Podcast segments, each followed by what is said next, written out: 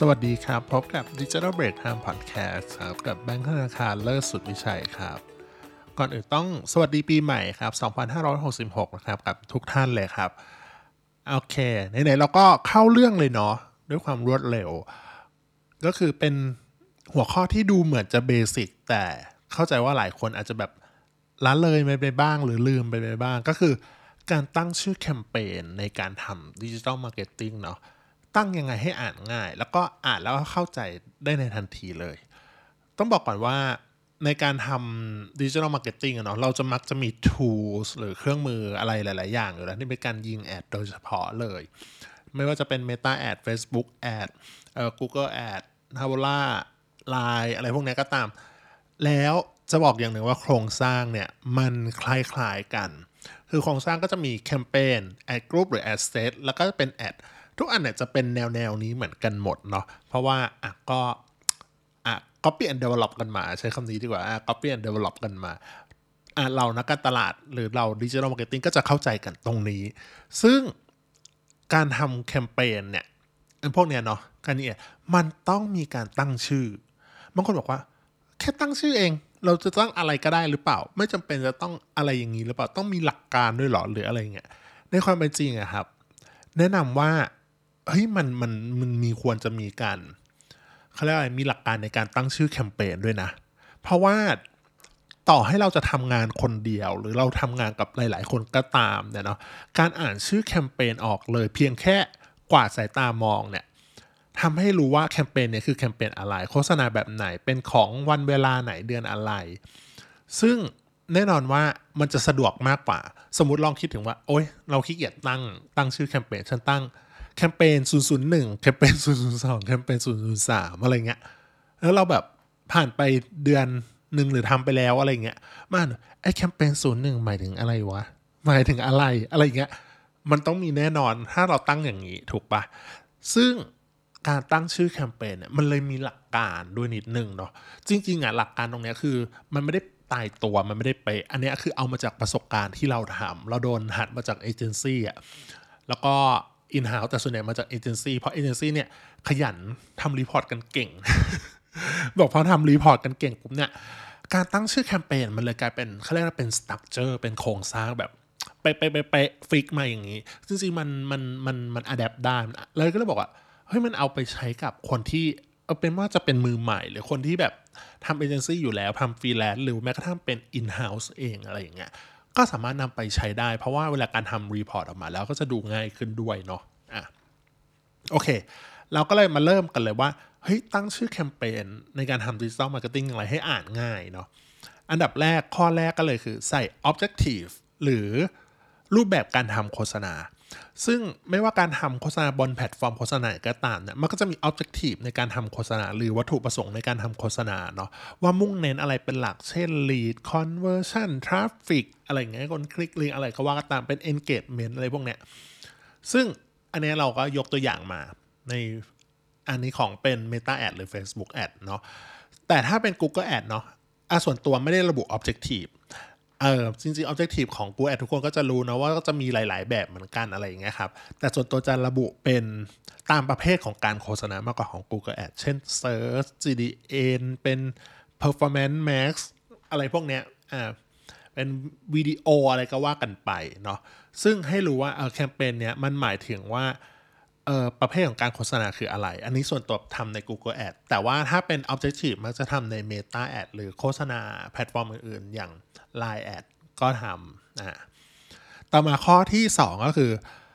ตั้งชื่อแคมเปญนะโดยระบุแพลตฟอร์มในการทำโฆษณา เอ๊ะบางคนบอกทำไมฉันต้องระบุแพลตฟอร์มที่ตัวเองทำอยู่ เช่นฉันทำบน Facebook Ad ใช่ไหมฉันต้องคำพิมพ์ว่า Facebook Ad เข้าไปในนั้นอีกเหรอ จริงไม่ไม่ใช่อย่างนั้น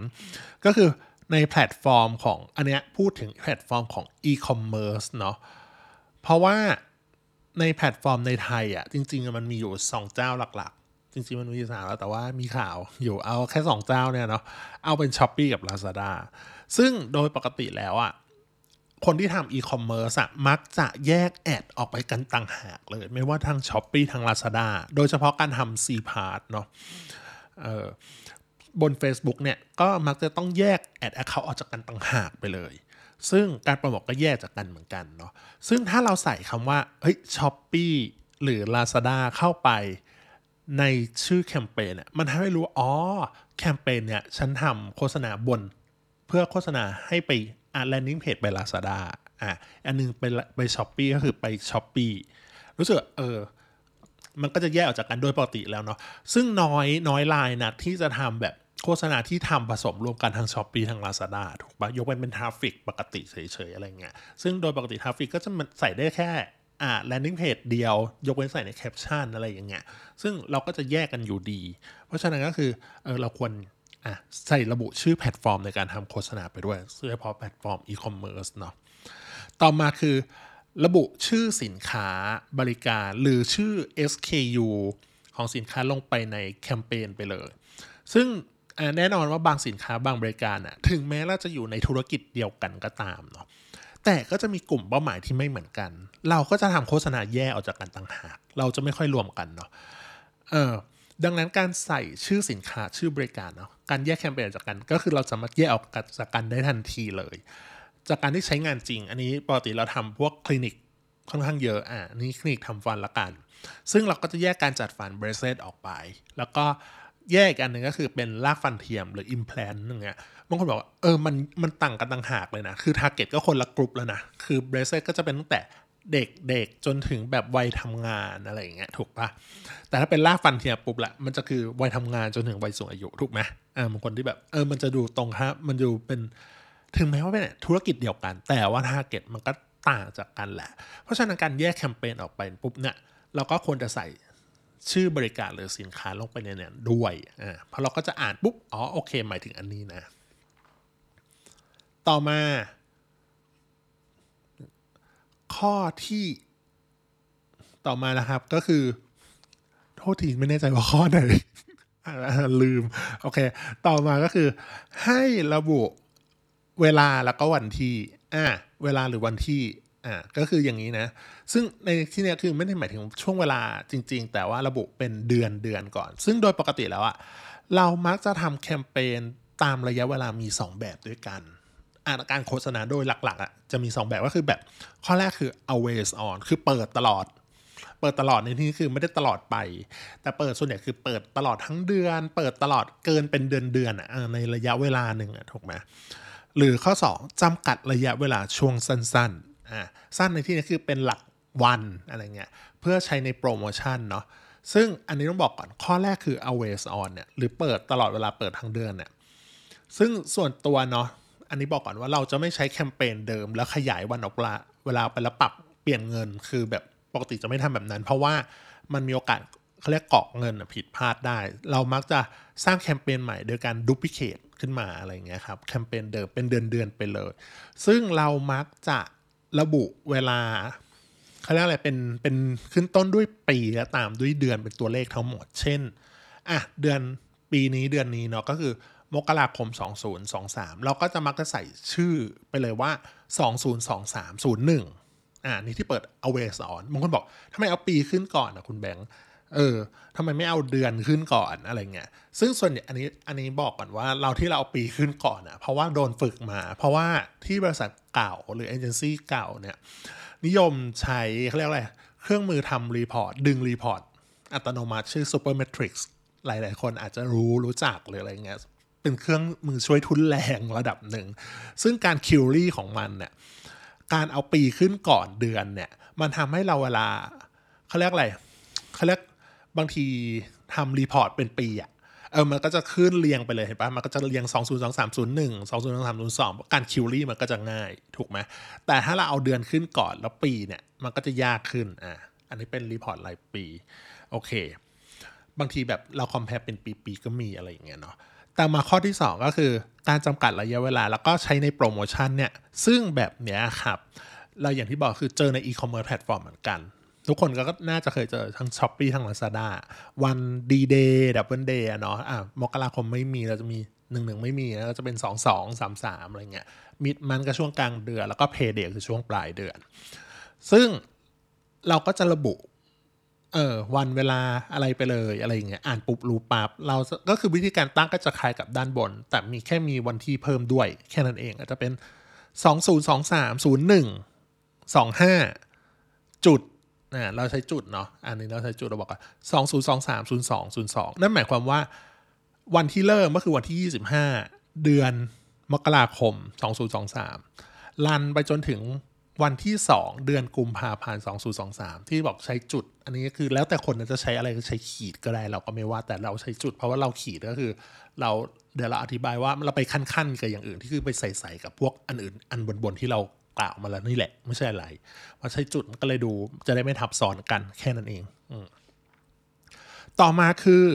การตั้งชื่ออันนี้คือแถมแถมนะ ก็คือเมื่อกี้เราพูดถึงแคมเปญไปเกือบหมดแล้วเออว่าเราระบุอะไรไปบ้างอะไรอย่างเงี้ยเนาะต่อมาก็อันนี้แถมว่าการตั้งชื่อ ad set ad group อะไรพวกนี้แล้วก็ ad name เนี่ย เออตั้งยังไงดีอะไรอย่างเงี้ยคล้ายกันไหมอะไรเงี้ยจริงๆก็คล้ายกัน อันนี้บอกก่อนว่า ad set group ก็คือส่วนใหญ่ก็คือเราจะเปลี่ยนเรื่องของ targeting ถูกปะเออเราจะเปลี่ยนเรื่องของ targeting อะไรอย่างเงี้ยครับ แล้วก็สามารถแบ่งแบบกว้างๆก็ได้ ส่วนตัวก็ระบุคำว่า mass ขีดด้วย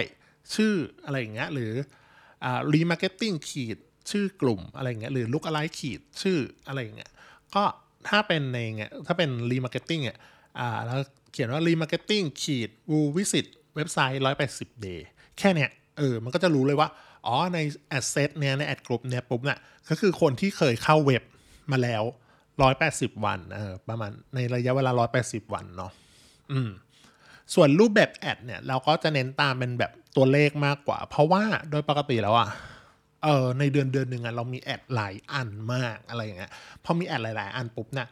การตั้งชื่อแบบสเปซสปะก็จะยาก เราจะตั้งแบบว่าเป็นตัวเลข เช่น artwork aw 0 0 1อ่า แล้วถ้าเป็น artwork ตัวต่อไปเป็น aw 0 0 2อ่า อย่างนี้บางคนบอก แล้วมันจะรู้ได้ไงว่าตัวเลขปกติใน report อะเราก็จะดูเขาเรียกว่าอะไร เขาเรียกว่าดู ใน report ก็จะมีตัวอย่างของ ad อะอยู่แล้วอะไรอย่างเงี้ย มันก็ทำให้ดูออกได้เลยว่ามันคืออะไรมากกว่า แต่ว่าถ้าแบบบางคนบอกว่า เฮ้ย มันมีเขาเรียกอะไร เป็น ad รูปแบบเขาเรียกอะไร เป็น ad ที่ เนื้อหาเหมือนกันคือ artwork เหมือนกัน แต่ว่าแค่เปลี่ยนรูปแบบแล้วก็จะเขาเรียกขีดตามด้วยรูปแบบแอดนั้นๆอีกเช่น artwork 001ขีด carousel อ่าก็ carousel ก็คือเป็นตัวม้าหมุนนะตัวที่เลื่อนเลื่อนเลื่อนออกไป แต่ถ้าเป็น artwork 001ขีด collection นั่นหมายถึงว่าเป็นตัวที่เป็น collection ให้กดเข้าไปแล้วเป็นเรื่องแคตตาล็อกดูข้างในอะไรก็ว่ากันไปอย่างเงี้ยเนาะก็ทำให้รู้ว่าอ๋อมันคือ artwork เดียวกัน แต่ว่าคนละรูปแบบ แอดเท่านั้นเองอะเวลาทำพวกนี้ก็ทำ A/B testing ก็จะรู้ได้โอเค สรุปว่าการตั้งชื่อแคมเปญในการทำดิจิ t a ลมาร์เก็ตติ้งอะมันสำคัญแค่ไหน ส่วนตัวนะสำคัญมากเออส่วนตัวก็คือสำคัญมาก เพราะว่าเราอย่างที่บอกคือเราไม่ได้ทำแคมเปญแค่ เอ้ยคนเดียวแน่นอนอ่าเราทำงานร่วมกับคนอื่นด้วย ถึงแม้แล้วอะบางคนบอกเราทำงานคนเดียว อย่างเงี้ยเนาะ เรายิ่งทำหลากหลายช่องทางมาเท่าไหร่ เราไม่ได้ทำแคมเปญเดียวเท่านั้นนะเนาะบางคนทำบน Facebook บางคนทำบน TikTok บางคนทำบน Line ทำบน Google Ad หลาย ๆ อันเนี่ยความซับซ้อนของแคมเปญก็จะเยอะขึ้นเยอะขึ้นเรื่อยๆบางทีเขาเรียกจำนวนแคมเปญก็จะเยอะขึ้นตาม แล้วก็อย่างที่บอกไปมีคนหลายคนใช้ตัวช่วยในการทำ report อย่าง Supermetrics อะไรพวกเนี้ยดึงข้อมูลอัตโนมัติ ช่วยสร้าง report ได้ แน่นอนว่าการตั้งชื่อแคมเปญสำคัญมากเหมือนเป็นการสร้างกฎ บางอย่างว่าโอเค ให้ดึงอะไร ดึงแคมเปญชื่อนี้ชื่อนี้วันนี้อะไรการเรียงวันที่ก็สำคัญเนาะก็ให้ได้ข้อมูลออกมาอย่างที่ต้องการ เช่นอะอันนี้เรายกตัวอย่างจากการที่เราข้างบนมาหมดเนี่ยที่เราไล่มาเนี่ยว่าเฮ้ยเราควรจะตั้งชื่อว่าอะไรบ้างอะอันนี้ยกตัวอย่างอันแรกคือแบบ service ทั่วไปเรา 202301ขีด conversion ขีด braces อ่า braces ก็คือการจัดฟัน นั่นหมายความว่า อันเนี้ยคือการโฆษณาในเดือนมกราคม 2023 เป็นรูปแบบ conversion เนาะแล้วก็มันคือโฆษณาของการจัดฟันนะอ่านแป๊บเดียวก็จะรู้ทันทีว่าอ๋อวันเวลาอะไร objective อะไร อันนี้คือแบบแรก อ่าแบบที่สองก็คือ อันนี้ก็จะยาวขึ้นหน่อย 202301 25จุด20230202 ขีด Lazada ขีด C Part ขีด Hand Cream ก็จะระบุเลยว่า โอเค เป็นช่วงวันนี้จนถึงวันนี้นะ ของ Lazada ทำแบบ C Part โฆษณาก็คือตัวที่เป็น SKU ที่เป็น Hand Cream เฮ้ย มันก็แบบ เฮ้ย อ่านได้เร็วเออ มันเป็นสตั๊กเจอร์อะรู้สึกว่า เฮ้ย มันดูง่ายมากอะไรอย่างเงี้ย เออแคมเปญกำลังโฆษณาในรูปแบบไหนวันที่เท่าไหร่สินค้าบริการคืออะไรอะไรอย่างเงี้ยซึ่งถ้าสมมติเราเป็นเอเจนซี่หรือเราเป็นฟรีแลนซ์เนี่ยโดยปกติเราก็ใส่ชื่อลูกค้าเข้าไปด้วยก็จะแยกว่าโอเคเป็นลูกค้าเจ้านี้ด้วยเข้าไปอีกจริงๆหลายคนเอาไป adapt ได้นะจริงๆจะเรียงอันไหนก่อนกลางหลังอะไรเงี้ยไม่ซีเรียสนะส่วนตัวก็คือไม่ได้ซีเรียสแต่แบบเออเราโดนฝึกมาแบบนี้ก็จะแบบเรียงมาแบบนี้เลยอะไรอย่างเงี้ยโอเค ก็คือ ช่วยได้เยอะมาก ก็อ่านได้ด้วยง่ายด้วยอะไรเงี้ยลดความสับสนถือว่าเป็นประโยชน์มาก แล้วก็เป็นเรื่องพื้นฐานที่หลายคนมองข้าม ก็แนะนำให้ตั้งชื่อแคมเปญแบบเป็น structure เป็นโครงสร้างแบบนี้ โอเคครับโอเค ถ้าใครมีคำถามเกี่ยวกับ digital marketing ก็ทัก inbox มาได้เนาะสำหรับวันนี้ สวัสดีครับ